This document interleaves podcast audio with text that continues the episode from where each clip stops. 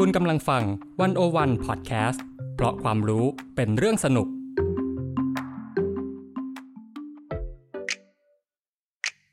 One O One In Focus เจาะไฮไลท์เด่น เศรษฐกิจสังคมการเมืองทั้งไทยและเทศ โดยกองบรรณาธิการ The One O One dot world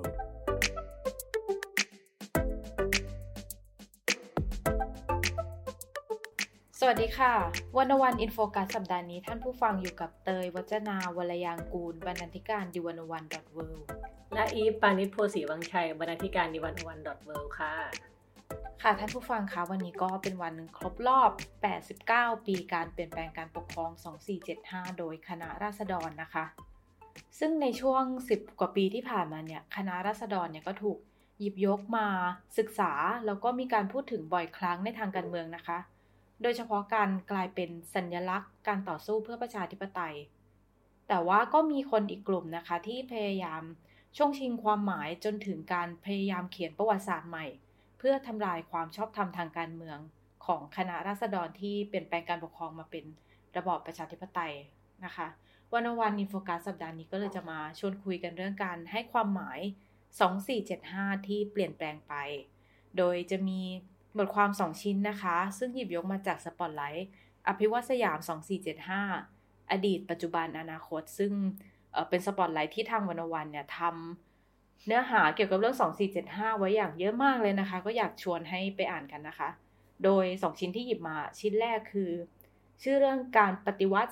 2475 ที่โรงเรียนไม่ได้สอนเอเขียนโดยอาจารย์ประจักษ์ก้องกิรตินะคะ ชิ้นที่ 2 ก็คือการเกิดขึ้นครั้งที่ 3 ของคณะราษฎร เขียนโดยคุณธนาพลอิวสกุล ซึ่งทั้งสองชิ้นนี้นะคะ ก็เขียนไว้ตั้งแต่ปี 2560 แล้ว แต่ว่าเป็นงานที่มีคนอ่านเยอะมากๆ แล้วก็มีคนอ่านอยู่ทุกปีนะคะ เราก็เลยอยากจะหยิบมาเล่ากันค่ะ ค่ะ ถึงจะเขียนไว้เมื่อ 4 ปีที่แล้วนะคะ แต่ว่าเนื้อหาก็ไม่ได้ล้าสมัยไปเลยนะคะ เพราะว่าไม่แน่ใจว่าเป็นเพราะเล่าเรื่องประวัติศาสตร์หรือว่าประเทศเราอาจจะไม่ได้เดินหน้าไปไหน เรื่องที่ถกเถียงกันก็วนกลับมาทุกปีนะคะ ค่ะค่ะ ก็ เรื่องการปฏิวัติ 2475 ที่โรงเรียนไม่ได้สอนที่อาจารย์ประจักษ์เขียนนี่นะคะ ก็น่าสนใจมากเพราะว่าเป็นการอธิบายมายาคติที่มันก็จะมีคำที่เราได้ยินกันบ่อยๆเกี่ยวกับคณะรัษฎรใช่ไหมคะ เช่น แบบว่าชิงสุกกรหามหรือเปล่า หรือว่าเป็นแค่เด็กนักเรียนนอกที่แบบอยากเปลี่ยนแปลงกันแค่กลุ่มเล็กๆหรือเปล่าอะไรแบบนี้นะคะ แล้วก็อาจารย์ประจักษ์เนี่ยก็จะชวนให้เรามาดูมายาคติพวกนี้ว่ามันจริงหรือไม่จริงยังไงนะคะ ค่ะ แต่ก่อนที่ที่เราจะไปถึงมายาคติพวกนั้นเนาะก็น่าสนใจมากว่าในแบบเรียนไม่รู้ว่าเตยจำได้ไหมว่าในแบบเรียนเนี่ยได้พูดถึงคณะราษฎรไว้ไหมหรือว่า เออได้พูดถึงการเปลี่ยนแปลงการปกครองยังไงบ้าง คุ้นๆในความทรงจำไหมถ้าเท่าที่จำได้นะน่าจะเป็นเรื่องรอเจ็ดอืมอืมก็คือจะเป็นลักษณะเหมือนอ่ารัชกาลที่เจ็ดเป็นคนพระราชทานรัฐธรรมนูญเป็นคน ที่ว่ามีการพยายามจะเปลี่ยนแปลงอยู่แล้ว มีการสร้างเมืองจำลองมาก่อนอะไรแบบนี้อืค่ะ ก็เนี่ยอาจารย์ประจักษ์เขาก็ไปดูในในแบบเรียนกระทรวงศึกษาวิชาสังคมเนาะสำหรับชั้นเด็กม .3 หลักสูตรปี 2551 นะคะหลักไอหนังสือเรียนเนี่ยเขียนถึงกำเนิดประชาธิปไตยไว้แบบนี้เดี๋ยวจะลองอ่านให้ท่านผู้ฟังฟังนะคะ แล้วดูว่ามัน มันลดทอนอะไรไปบ้างเนาะเขียนว่าในสมัยพระบาทสมเด็จพระปกเกล้าเจ้าอยู่หัวรัชกาลที่ 7 แห่งกรุงรัตนโกสินทร์ ได้เกิดการเปลี่ยนแปลงการปกครองจากระบอบสมบูรณาญาสิทธิราชมาเป็นการปกครองในระบอบประชาธิปไตยแบบรัฐสภา ซึ่งรับแบบอย่างมาจากประเทศอังกฤษ โดยมีพระมหากษัตริย์ทรงเป็นประมุขนะคะ ถ้าเราจะสังเกตเราจะเห็นว่ามันไม่มีการพูดถึงเหตุการณ์ 24 มิถุนา2475 เลยเนาะ และยิ่งไม่มีการเอ่ยถึงชื่อของคณะรัษฎร และบทบาทของประชาชนเลยนะคะราวกับว่าประชาธิปไตยเนี่ยอุบัติขึ้นมาโดยไม่มีต้นสายปลายเหตุเลยอืแค่บอกว่าเกิด การเปลี่ยนแปลงขึ้น ใช่ไม่บอกว่าใครเปลี่ยนแปลง ไม่บอกว่าเปลี่ยนแปลงได้ยังไงนะคะ ทีนี้เนี่ยก็ด้วยความที่มันเป็นแบบเนี้ยมันมีการครอบงำของมายาคติทางประวัติศาสตร์ แบบอนุรักษ์นิยมนะคะจนเราอาจไม่ได้เรียนรู้เหตุการณ์ประวัติศาสตร์อย่างรอบด้าน ทีนี้ก็เราเข้ามาสู่มายาคติที่เราเคยได้ยินบ่อยๆนะคะมีอยู่สี่มายาคติด้วยกัน ที่ครอบงำเกี่ยวกับการปฏิวัติสองสี่เจ็ดห้าอยู่ค่ะมีอะไรบ้าง อย่างแรกเลยเราได้ยินบ่อยก็คือเรื่องชิงสุกก่อนหาม อืมใช่ ก็บอกว่าเนี่ยไอการปฏิวัติ 2475 เนี่ย ตอนนั้นประชาชนยังไม่พร้อมเลย เพราะประชาชนขาดการศึกษา แล้วก็เกิดขึ้นทั้งทั้งที่รัชกาลที่เจ็ดเนี่ยกำลังจะพระราชทานรัฐธรรมนูญให้ปวงชนชาวไทยอยู่แล้วนะคะ มาชิงทำก่อน เออ มาชิงทำก่อน แต่ว่ามีงานศึกษาวิจัยจำนวนมากนะคะ ที่ชี้ให้เห็นว่า 2475 เกิดขึ้น เพราะว่าเหตุหลายปัจจัยมาบรรจบกันจนสุกงอมแล้วต่างหาก ถึงเกิดขึ้นนะคะ ไม่ว่าจะเป็นอ่าปัจจัยด้านสถาบันการเมืองที่ตอนนั้นเนี่ยมีการผูกขาดรวมศูนย์อำนาจในกลุ่มเจ้านายและขุนนางชั้นสูงนะคะ จน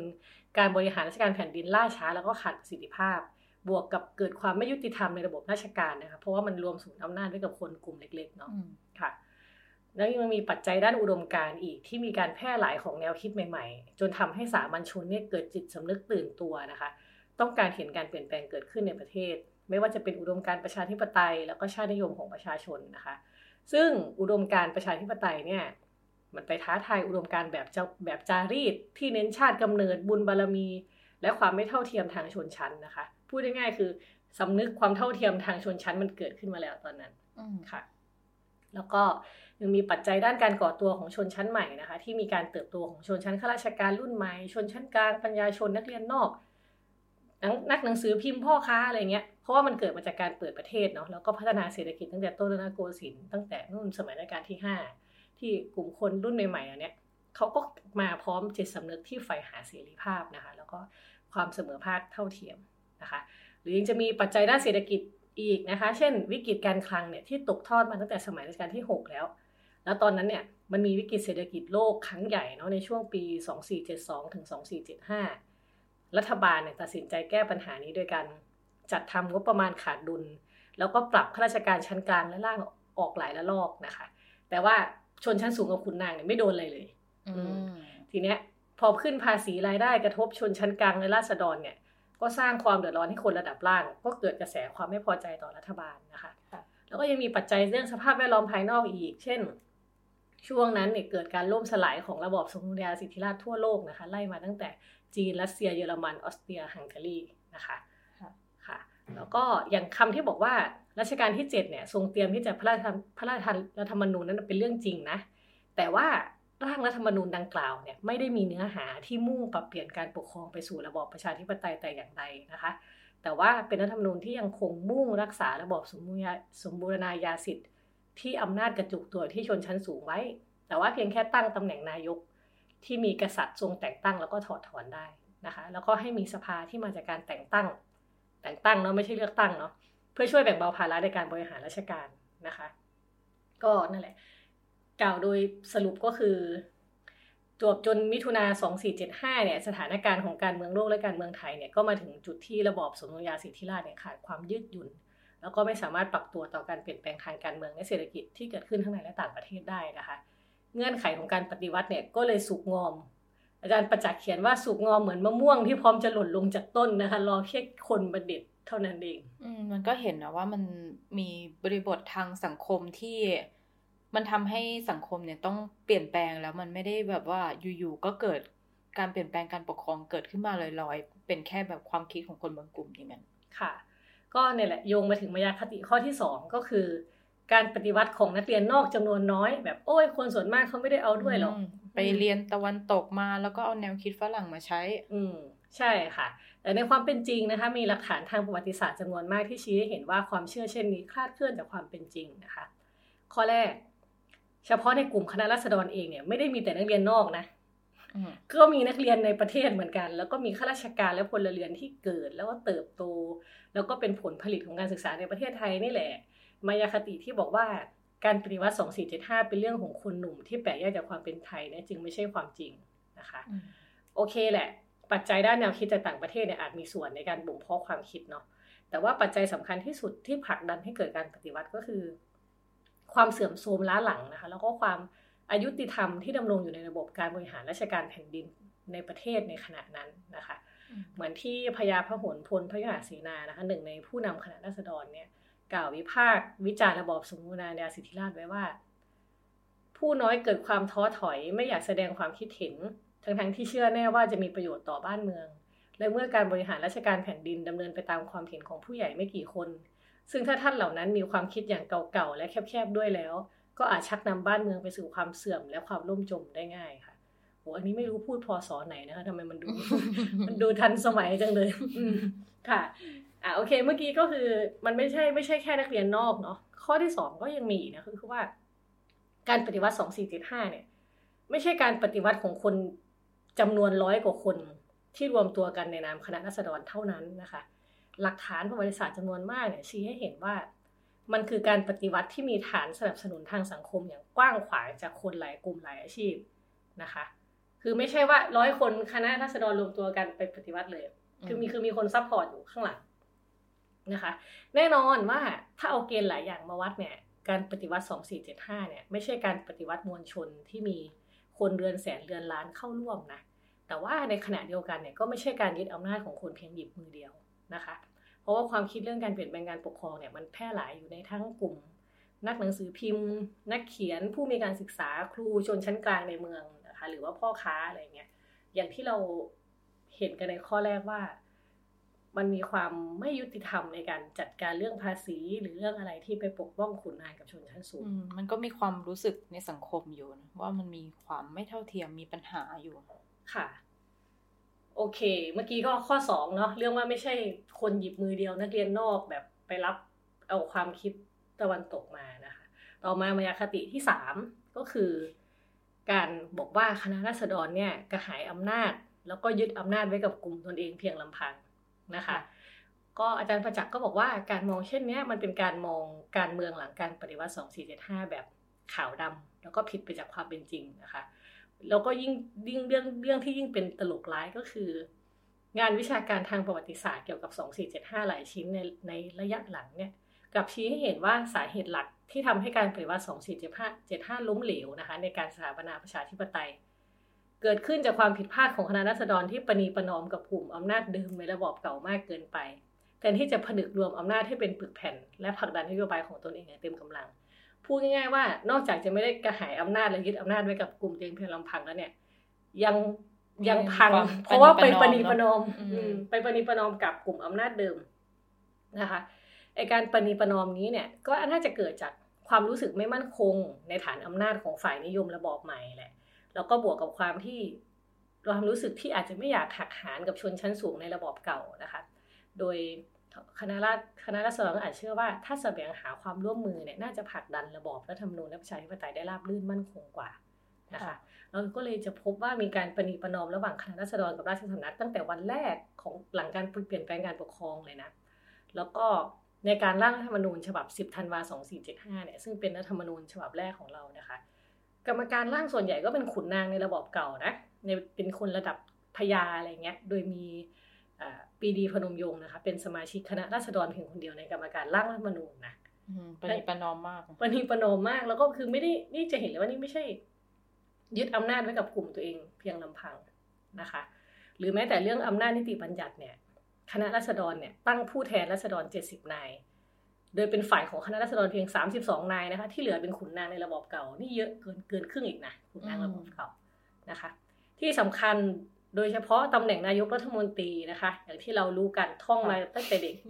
พยามโนปกรณ์นิติธาดาเนาะพยามโนปกรณ์นิติธาดาเนี่ยเป็นขุนนางที่ศรัทธาในระบบเก่านะคะ แล้วก็มีแนวคิดแบบอนุรักษ์นิยม คิดดูว่าอุตสาห์ปฏิเอปฏิวัติเปลี่ยนแปลงการปกครองแล้ว แต่ว่าก็ไป เชิญคน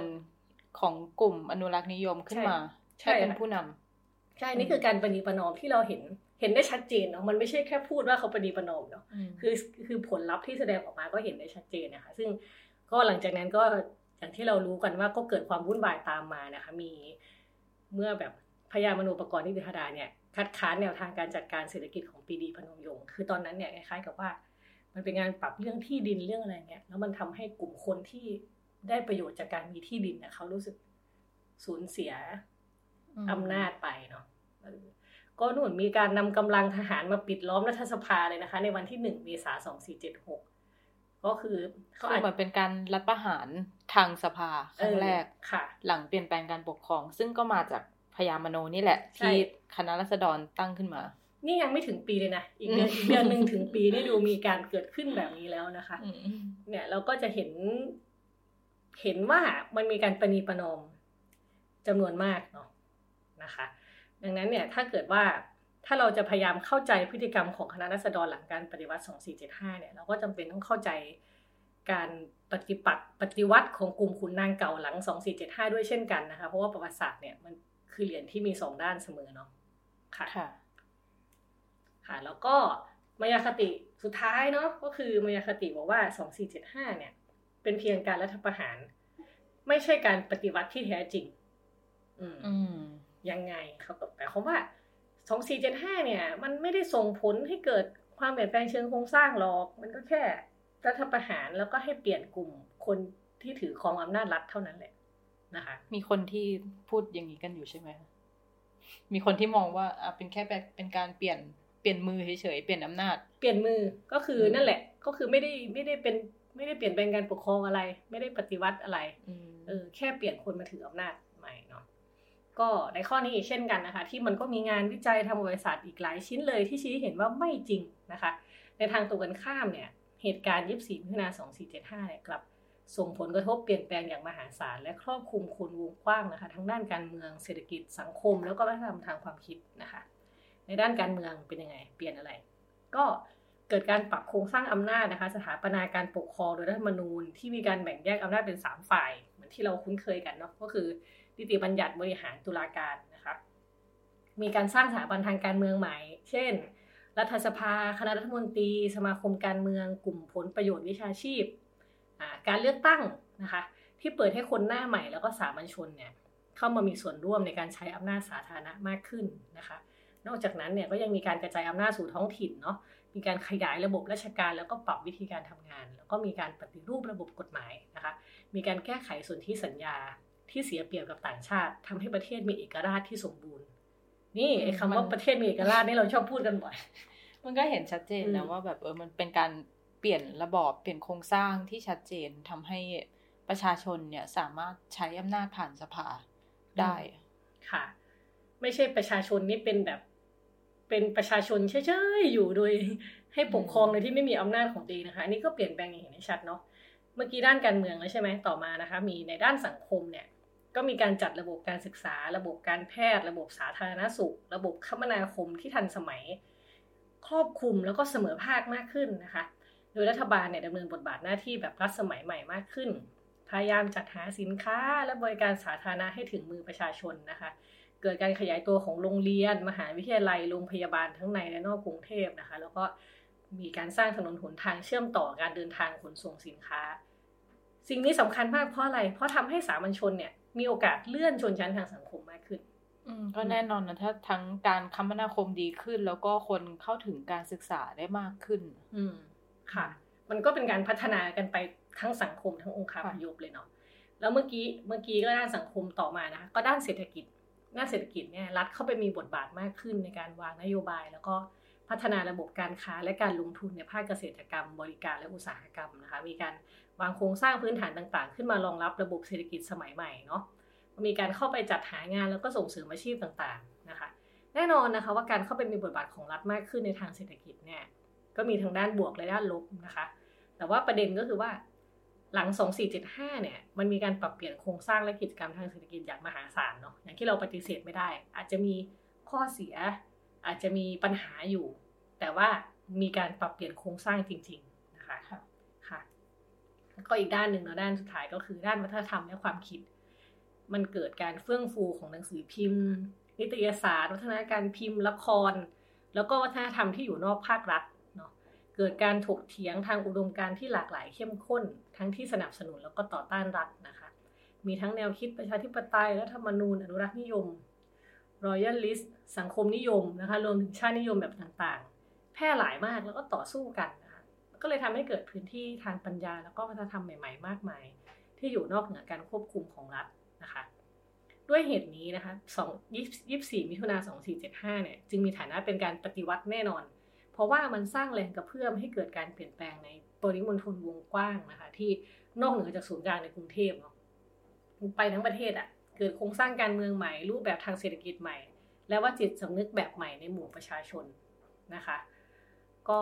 แต่ก็24มิถุนา2475ก็เหมือนการปฏิวัติในสังคมอื่นๆเนาะที่มีทั้งด้านที่สำเร็จแล้วก็ล้มล้มเหลว มีทั้งจุดแข็งแล้วก็จุดอ่อนนะคะ มีความก้าวหน้าแล้วก็มีข้อบกพร่องนะคะ เพราะว่ามันเป็นการ ปฏิวัติของมนุษย์ที่มีเลือดเนื้อที่เป็นปุถุชนเนาะอาจารย์ประจักษ์ก็เขียนว่ามนุษย์เป็นปุถุชนที่ไม่ใช่อรหันนะคะ ความขัดแย้งและการช่วงชิงอำนาจในภายหลังก็เป็นเรื่องปกติ เช่นเช่น การปฏิวัติครั้งอื่นที่เกิดขึ้นตลอดประวัติศาสตร์โลกนะคะ ปัญหาอยู่ที่ว่าจนถึงวันนี้เราได้เรียนรู้เกี่ยวกับเหตุการณ์พลิกแผ่นดินครั้งนี้อย่างรอบด้านแล้วหรือยังค่ะ หรือว่าเราปล่อยให้มีการสร้างเรื่องเล่า แล้วก็บทบังข้อเท็จจริงที่เราควรจะมองเห็นไปค่ะ ค่ะ ก็เราไม่สามารถพูดได้ว่าการปฏิวัติครั้งนั้นมันเพอร์เฟกหรือว่าการบริหารแผ่นดินหลังจากการปฏิวัติมันไม่มีข้อเสียหรืออะไรเลยนะคะ อย่างที่บอกว่า เออก็เป็นก็เป็นมนุษย์เนอะแต่ว่าสิ่งสำคัญที่สุดคือ มันเป็นการเปลี่ยนแปลงโครงสร้างที่ทำให้เรามีทุกวันนี้ค่ะ ซึ่งก็อาจจะเป็นทั้งข้อดีข้อเสียด้วย แล้วทีเนี้ยเวลาเราหลังๆ ช่วงสิบปีที่ผ่านมาใช่ไหมคะ เราก็อาจจะคุ้นชินกับการ พูดถึงคณะราษฎรหรือว่าสองสี่เจ็ดห้าเนาะแต่ว่าสิ่งเนี้ยมันไม่ได้เกิดขึ้นมาตลอด ตั้งแต่การเปลี่ยนแปลงการปกครอง มันเพิ่งเกิดมาขึ้นมาช่วงหลังที่คนเนี่ยหยิบยกคณะรัษฎรขึ้นมาในทางการเมือง อืม อืม เราก็เลยจะไปมองกันว่าทำไมคณะรัษฎรเนี่ย ถึงหายไป แล้วก็ถูกหยิบยกขึ้นมาใหม่ เหมือนเป็นการเกิดใหม่ อีกครั้งซึ่งใน บทความของคุณธนพลเนี่ยนะคะ ก็อธิบายไว้โดยเขาเนี่ยเขียนสรุปว่า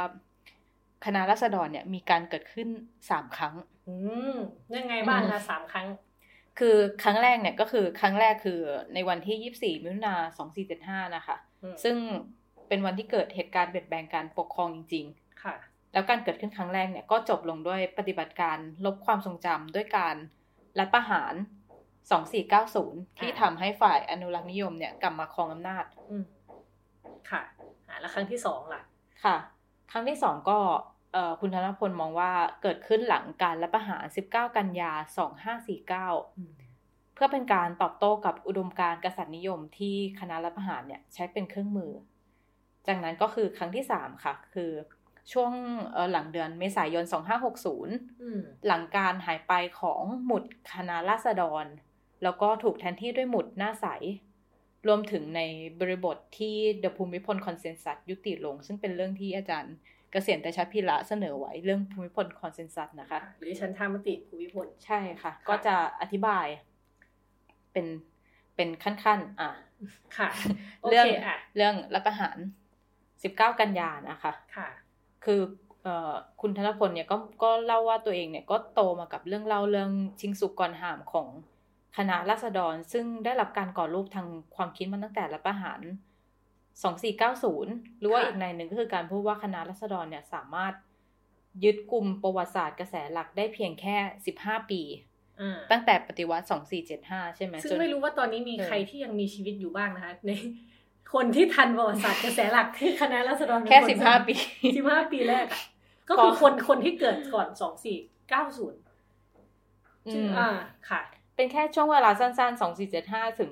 2490 พอมันมีการรัฐประหารครั้งนะมันก็มีการสร้างเรื่องเล่าอีกแบบหนึง่ง มีการทำลายความทรงจำของคณะราษฎร มีการพยายามจะเป็นคุณธนพลใช้คำว่าปฏิปักษ์ปฏิวัติเพื่อโค่นคณะราษฎรของกลุ่มน้ำเงินแท้รวมถึงมีกลุ่มปัญญาชนเสรีนิยมก่อน 14 ตุลานะคะซึ่งเป็นคุณธนพลอธิบายว่าเป็นผู้รังเกียจเผด็จการทหาร ที่สืบทอดอำนาจ แต่ว่าก็ผ่านคิดเพราะว่าสิ่งที่พวกเขาเห็นตอนหน้าเนี่ย คือลูกหลานของการปฏิวัติสยาม อืมอืมค่ะ แม้ว่าหลัง 14 ตุลานะคะ ซึ่งพลังนักศึกษาและประชาชนเนี่ยจะได้รับชัยชนะต่อเผด็จการทหารนะคะ แต่ว่าคณะรัษฎรซึ่งเป็นอยู่ในฐานะผู้ก่อตั้งประชาธิปไตยของไทยเนี่ยกับไม่ได้รับการพูดถึง แม้แต่คุณปีดีพนมยงค์นะคะ ซึ่งตอนนั้นอยู่ที่ฝรั่งเศสก็เป็นที่รู้จักในแวดวงแคบๆหนังสือที่คุณปีดีเขียนเนี่ยก็ไม่ได้ไม่ใช่เป็นหนังสือขายดีนะคะคือ 14 ตุลา 2516 คือตอนนั้นก็คือ 2475 หรือว่าคณะรัษฎรเนี่ยก็ไม่ได้มีบทบาทอะไรอืมค่ะอะแล้วเขาเขาเขาอ่านอะไรกันปัญชาชนเสรีนิยม 14 ตุลานี่เขามันก็จะมีแนวคิด อีกแบบนะแต่ว่าคิดว่ามันเป็นแนวคิดทางตะวันตกที่เข้ามาพร้อมกับการขยายตัวของการศึกษาที่คนเข้าถึงมหาวิทยาลัยได้มาก แต่ว่าเรื่องสองสี่เจ็ดห้าหรืออะไรแบบนี้คือ เหมือนมันถูกลืมไปแล้วอะค่ะ แม้ว่าเมื่อเรื่องประวัติศาสตร์คณะรัษฎรเนี่ยจะถูกฟื้นฟูขึ้นมาหลังการอสัญกรรมของคุณปีดีเมื่อปี 2526 แต่ก็ยังจำกัดอยู่ในคนกลุ่มเล็กๆ ในปี 2535เนี่ยมันมีการจัดงาน 60 ปี ประชาธิปไตยอืม คุณธนพลก็เล่าว่า ปีนั้นอะ2535นะคะ แทบไม่มีคนเข้าร่วมงานเลย อืมมันจัดมันจัดที่หอประชุมเล็กธรรมศาสตร์นะคะ ค่ะ ซึ่งเขาบอกว่ามันเป็นแบบเงียบราวกับป่าช้าอืมมันผิดกับการลุกขึ้นสู้กับเผด็จการทหารที่ท้องถนนลาดดำเนิน ในช่วงนั้นคือช่วงนั้นคือพฤษภาสามห้าอ่าทั้งทั้งที่มันมีกระแสเรื่องการต่อสู้ภาคประชาชนนู่นนี่นั่น แต่ว่า การลำลึก 2475 ก็คือเงียบเป็นป่าช้าอ่าค่ะอืมก็คือเหมือนกับว่า 2475 เนี่ยดูจะไม่ได้เป็นตัวแทนหรือสัญลักษณ์ของประชาธิปไตยที่คนนึกถึงขนาดคนมองข้ามไปเลย คือมันไม่ได้เป็นตัวแทนแล้วก็ค่ะคุณธนพลก็หยิบยกเรื่องแนวคิดของช่วงนั้นที่มันเกิดขึ้น ซึ่งอืมที่บอกว่าอาจารย์เกษียร เตชะพีระอธิบายไว้เรื่อง The ภูมิพล Consensus ที่เรียกว่าฉันทามติแห่งรัชสมัย ของพระบาทสมเด็จพระเจ้าอยู่หัวในพระบรมโกศค่ะ เป็นยังไงอธิซึ่บางยนิดนึงอาจารย์เกษียรสำหรับเนี่ยบอกว่าเอ่อฉันทามติดังกล่าวอะมันมีองค์ประกอบสี่ด้าน คือหนึ่งด้านเศรษฐกิจเนี่ย คือเศรษฐกิจทุนนิยมที่เติบโตอย่างไม่สมดุลก็มีการทวงทานไว้ด้วยปรัชญาเศรษฐกิจพอเพียง ส่วนด้านการเมืองเนี่ยก็คือการทวงทานไว้ด้วยระบอบประชาธิปไตยอันมีพระมหากษัตริย์ทรงเป็นประมุขส่วนส่วนด้านอุดมการณ์เนี่ย ก็คือเป็นแบบราชาชาตินิยม หรือว่าอุดมการณ์ชาติพันธุ์ไทย ภายใต้พระราชอำนาจนำส่วนด้านศาสนาเนี่ยก็คือพระพระมหากษัตริย์ทรงเป็นพุทธมามกะ และทรงเป็นอัครศาสนูปถัมภกอืมซึ่งจะเห็นว่าแนวคิดทั้งหมดเนี่ยเรื่องฉันธรรมติดังกล่าวอะแทบไม่ได้เป็นไปตามอุดมอุดมการณ์ของคณะราษฎรแต่อย่างใดเลย ซึ่ง แนวคิดเรื่องฉันธรรมติดังกล่าวมันเกิดขึ้นช่วงทศวรรษ 2530 ใช่ไหมคะค่ะ แล้วต่อมามันก็ต้องเผชิญกับคู่ท้าชิงก็คือโครงการทางเลือกเพื่อเปลี่ยนเป็นแบบสมัยใหม่ หรือภาวะสมัยใหม่ ในแนวทางประชานิยม เพื่อทุนนิยมบวกบวกกับประชาธิปไตยอำนาจนิยมผ่านการเลือกตั้งของรัฐบาล ทักษิณชินวัตรอืมแห่งพรรคไทยรักไทยช่วงประมาณปี 2544 ค่ะ ความน่ากลัวของทักษิณเนี่ย มันมาพร้อมรัฐธรรมนูญ 2540อืมที่มุ่งสร้างความเข้มแข็งให้ผู้นำแล้วก็การเมืองมวลชน ทำให้เกิดการเมืองมวลชนขยัดขนาดใหญ่ที่สุดที่การเมืองไทยเคยมีมาค่ะ คือในปี 2544 เนี่ย เลือกตั้งคือมี 11 กว่าละกว่าล้านเสียงนะคะ แล้วก็ปี 2548 เนี่ยเลือกตั้งก็แบบเพิ่มขึ้นเป็น 18 เกือบ 19 ล้านเสียงอืมค่ะแต่ทั้งหมดเนี่ย ก็จบลงด้วยรัฐประหาร 2549 หรือที่เรียกกันว่ารัฐประหารเพื่อระบอบประชาธิปไตยอันมีพระมหากษัตริย์ทรงเป็นประมุขอืม แต่กลายเป็นว่ารัฐประหาร 49 ไม่ได้ไม่ใช่แค่การเว้นวรรคประชาธิปไตย ตามวงจรอุบาทดั้งเดิมของการเมืองไทยนะคะ แต่ว่าหลังการรัฐประหาร 49 เนี่ย อุดมการเดือนตุลาก็ได้จบสิ้นลง เพราะว่าเกิดการแตกกระสานสั้นเซนทางอุดมการ คนเดือนตุลาหลายคนเนี่ย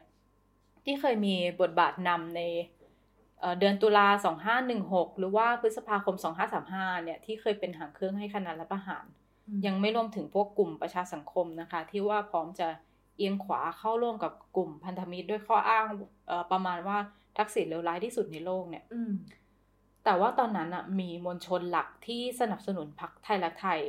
ค่ะคือกลุ่มคนที่ได้รับประโยชน์จากนโยบายประชานิยม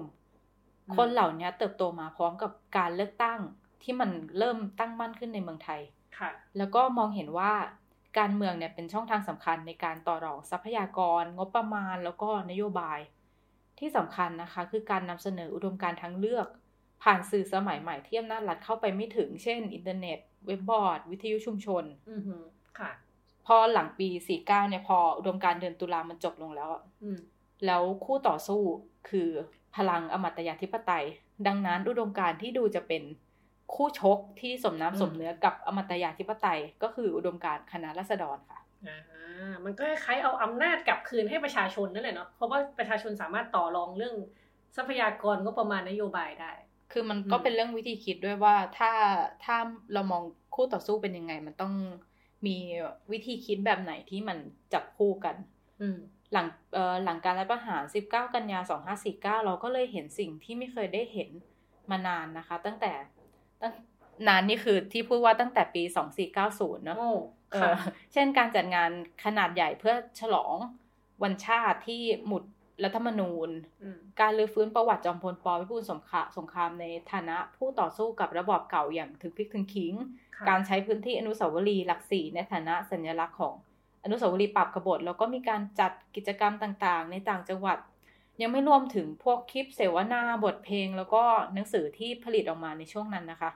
อืมที่สำคัญที่สุดคือ ข้อความว่าอำนาจสูงสุดนั้นเป็นของรัษฎรทั้งหลายที่มันปรากฏอยู่ในเอ่อรัฐธรรมนูญฉบับแรกนะคะ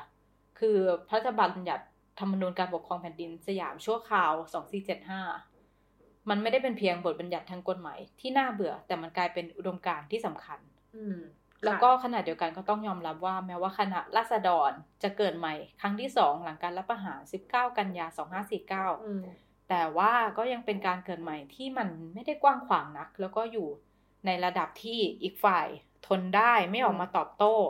อย่างน้อยก็คือไม่ได้ออกมาตอบโต้ในทางสาธารณะ เพราะว่าอืมแม้มันจะเกิดใหม่แต่มันเกิดใหม่ในกลุ่มแคบในขณะเกิดใหม่นี่ก็หกประมาณหกสิบปีๆนานมากหกสิบปีหลังหลังปฏิวัติอืม ตั้งแต่ตั้งแต่แต่สองสี่เก้าศูนย์ที่เออถูกรัฐประหารไปเออยาวจนถึงสองห้าสี่เก้ารัฐประหารครั้งนั้นที่ทำให้คนเจ็แบดบสิบห้าปีนั่นนะเอารัฐเอาคณะรัษฎรกลับมาพูดใหม่อืมแล้วที่นี้ การเกิดใหม่ครั้งที่สามอืมก็คือช่วงรัฐประหาร2557นะคะ ซึ่งค่ะ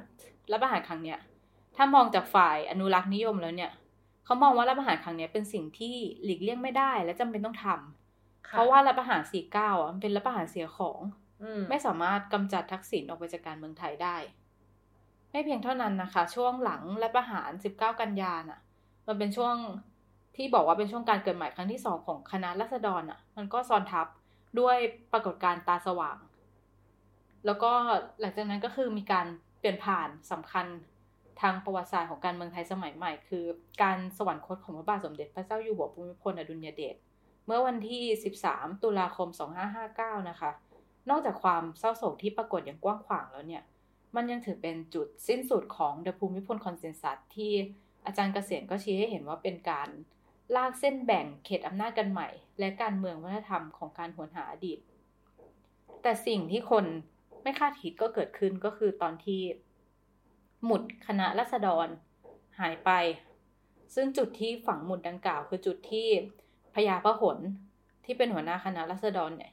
ยืนอ่านประกาศคณะรัษฎรตอนย่ำรุ่งวันที่ 24 มิถุนายน 2475 แล้วก็มีพิธีฝังหมุดวันที่ 10 ธันวา 2479 ซึ่งบนหมุดนะคะก็มีข้อความว่า ณ ที่นี้ 24 มิถุนายน 2475 เวลาย่ำรุ่ง คณะรัษฎรได้ก่อกำเนิดรัฐธรรมนูญเพื่อความเจริญของชาติอืมและหลังจากนั้นถ้าคนจำข่าวกันได้นะคะ ก็มีการคือหมุด หมุดอันเก่าอะอยู่ๆก็หายไป อืม แล้วแป๊บหนึ่งก็มีหมุดใหม่ เกิดขึ้นมาค่ะหมุดใหม่เขียนว่าไง ข้อความ เขียนว่าขอประเทศสยามจงเจริญยั่งยืนตลอดไป ประชาสุขสันต์หน้าใสเพื่อเป็นพลังของแผ่นดิน ความนับถือรักใคร่ในพระรัตนตรัยก็ดี ในรัฐของตนก็ดี ในวงตระกูลของตนก็ดี มีจิตซื่อตรงในพระราชาของตนก็ดี ย่อมเป็นเครื่องทำให้รัฐของตนเจริญยิ่ง ซึ่งต อนหลังคนก็เรียกชื่อเล่นหมุดนี้กันว่าหมุดหน้าใสนะคะ เพราะว่ามีคำว่าประชาชนประชาสุขสันต์หน้าใสเนี่ยค่ะ แล้วคุณธนาพลก็มองว่าในทางสัญลักษณ์เนี่ย หมุดคณะรัษฎรสามารถอยู่ร่วมกับพระบรมรูปทรงม้า ซึ่งเป็นอนุสาวรีย์ของพระบาทสมเด็จพระจุลจอมเกล้าเจ้าอยู่หัว ซึ่งเป็นพระมหากษัตริย์ผู้สร้างรัฐสมบูรณาญาสิทธิราชนะคะ มาได้ อยู่ด้วยกันมาได้ยาวนาน 81 ปี ตั้งแต่ 2479 จนถึง 2560 คำถามก็คือ พอหมุดมันหายไป มันถือเป็นสัญลักษณ์ไหมว่า สภาวะดังกล่าวอะ มันจบสิ้นลงแล้ว อืม อืม ซึ่งเราก็ไม่รู้ว่าแบบหมุดคณะรัษฎรณเวลาปัจจุบันเนี่ย มันอยู่ที่ไหน ค่ะ แล้วแล้วแบบใครเป็นคนทำหมุดหน้าใส แต่ว่า อืมตอนนั้นช่วงนั้นที่มีข่าวว่าหมุดหายก็พวกหน่วยงานรัฐทั้งตำรวจทหารกระทรวงวัฒนธรรมศาลปกครองก็ปฏิเสธการมีอยู่ของหมุดคณะรัษฎรแล้วก็พร้อมจะเพิกเฉยการดำรงอยู่ของหมุดหน้าใส ที่หลายคนไม่เข้าใจมากกว่า คือตอนนั้นทำไมรัฐไทยถึงได้อ่อนไหวต่อการล้ำลึกคณะรัษฎรถึงขนาดนั้น มีการเข้าคุกคามแล้วก็จับกลุ่มผู้ที่แบบไปแสดงความเห็นหรือว่าไปแสดงออกจากกิจกรรมที่เกี่ยวข้องนะคะ อื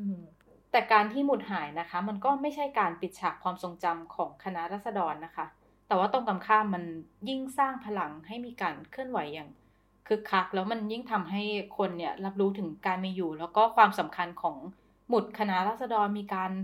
ผลิตซ้ำหมุดในฐานะสินค้าทางวัฒนธรรมหลากหลายรูปแบบเลยนะคะ มีคนไปแจ้งความหมุดหาย มีการจัดกิจกรรม 24 มิถุนา 2475 อย่างกว้างขวาง จนมันคล้ายกับว่าคณะรัษฎรเนี่ยกลับมาเกิดใหม่อีกครั้ง นั่นคือการเกิดขึ้นครั้งที่สามอ่าค่ะ อย่างที่เราเห็นคุกกี้หมุดอะไรอย่างนี้นะก็มีคุกกี้ทำคุกกี้หมุดมาขาย คือมันอาจจะไม่ใช่เป็นแค่โบราณวัตถุที่ฝังอยู่ที่พื้นแล้วมันสามารถปรากฏได้ทุกที่กลายไปเป็นสินค้าทางวัฒนธรรมอย่างที่บอกค่ะว่าไม่ว่าจะเป็นคณะรัษฎรหรือว่า จอมพลปอ หรือว่าคุณปีดีพนมยงอะไรอย่างเงี้ยมันอาจจะไม่ใช่แบบว่าไม่ใช่บุคคล ไม่ใช่เหตุการณ์ในประวัติศาสตร์อีกต่อไปแล้ว แต่ว่ามันกลายเป็นสัญลักษณ์ทางอุดมการณ์ในการต่อสู้ทางประชาธิปไตยค่ะค่ะ ก็น่าสนใจนะคะว่ายิ่งพยายามปิดยิ่งพยายามลดทอนคุณค่าของคณะราษฎรนะคะ แต่ก็ยิ่งดูเหมือนว่าคนรุ่นใหม่เนี่ย จะยิ่งหันมาสนใจคณะราษฎรมากขึ้นกว่าเดิม ใช่ค่ะ แล้วก็เช่นกันในปีนี้ซึ่งเออเราเราก็อาจลงนานนะแต่ก็คิดว่าปีนี้ก็คงจะมีการจัดกิจกรรมเหมือนเคย ซึ่งมันเหมือนกลายเป็นกลายเป็นธรรมเนียมหรือว่ากลายเป็นเรื่องที่เรารับรู้กันทั่วแล้วว่าวันนี้มันเป็นวันที่มีความ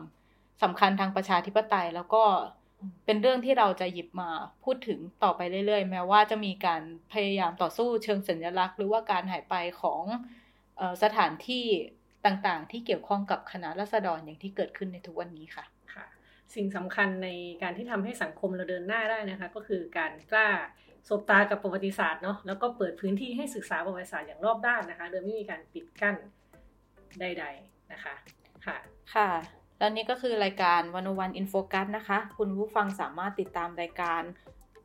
ได้ทุกอาทิตย์นะคะ ทางดิวันวันดอทเแล้วก็เดี๋ยวเราจะแนบ ผลงานที่เกี่ยวข้องไว้ในคำอธิบายด้านล่างนะคะ รวมถึงสปอตไลท์อภิวัตสยาม 2475 อดีตปัจจุบันในอนาคต ที่อยากชวนให้เข้าไปอ่านนะคะ เรามีบทความหลากหลายมาก ๆ ที่พูดถึง 2475 ค่ะ ค่ะ แล้วก็วันนี้ดิฉันเตยวัจนาวรยังกูลค่ะ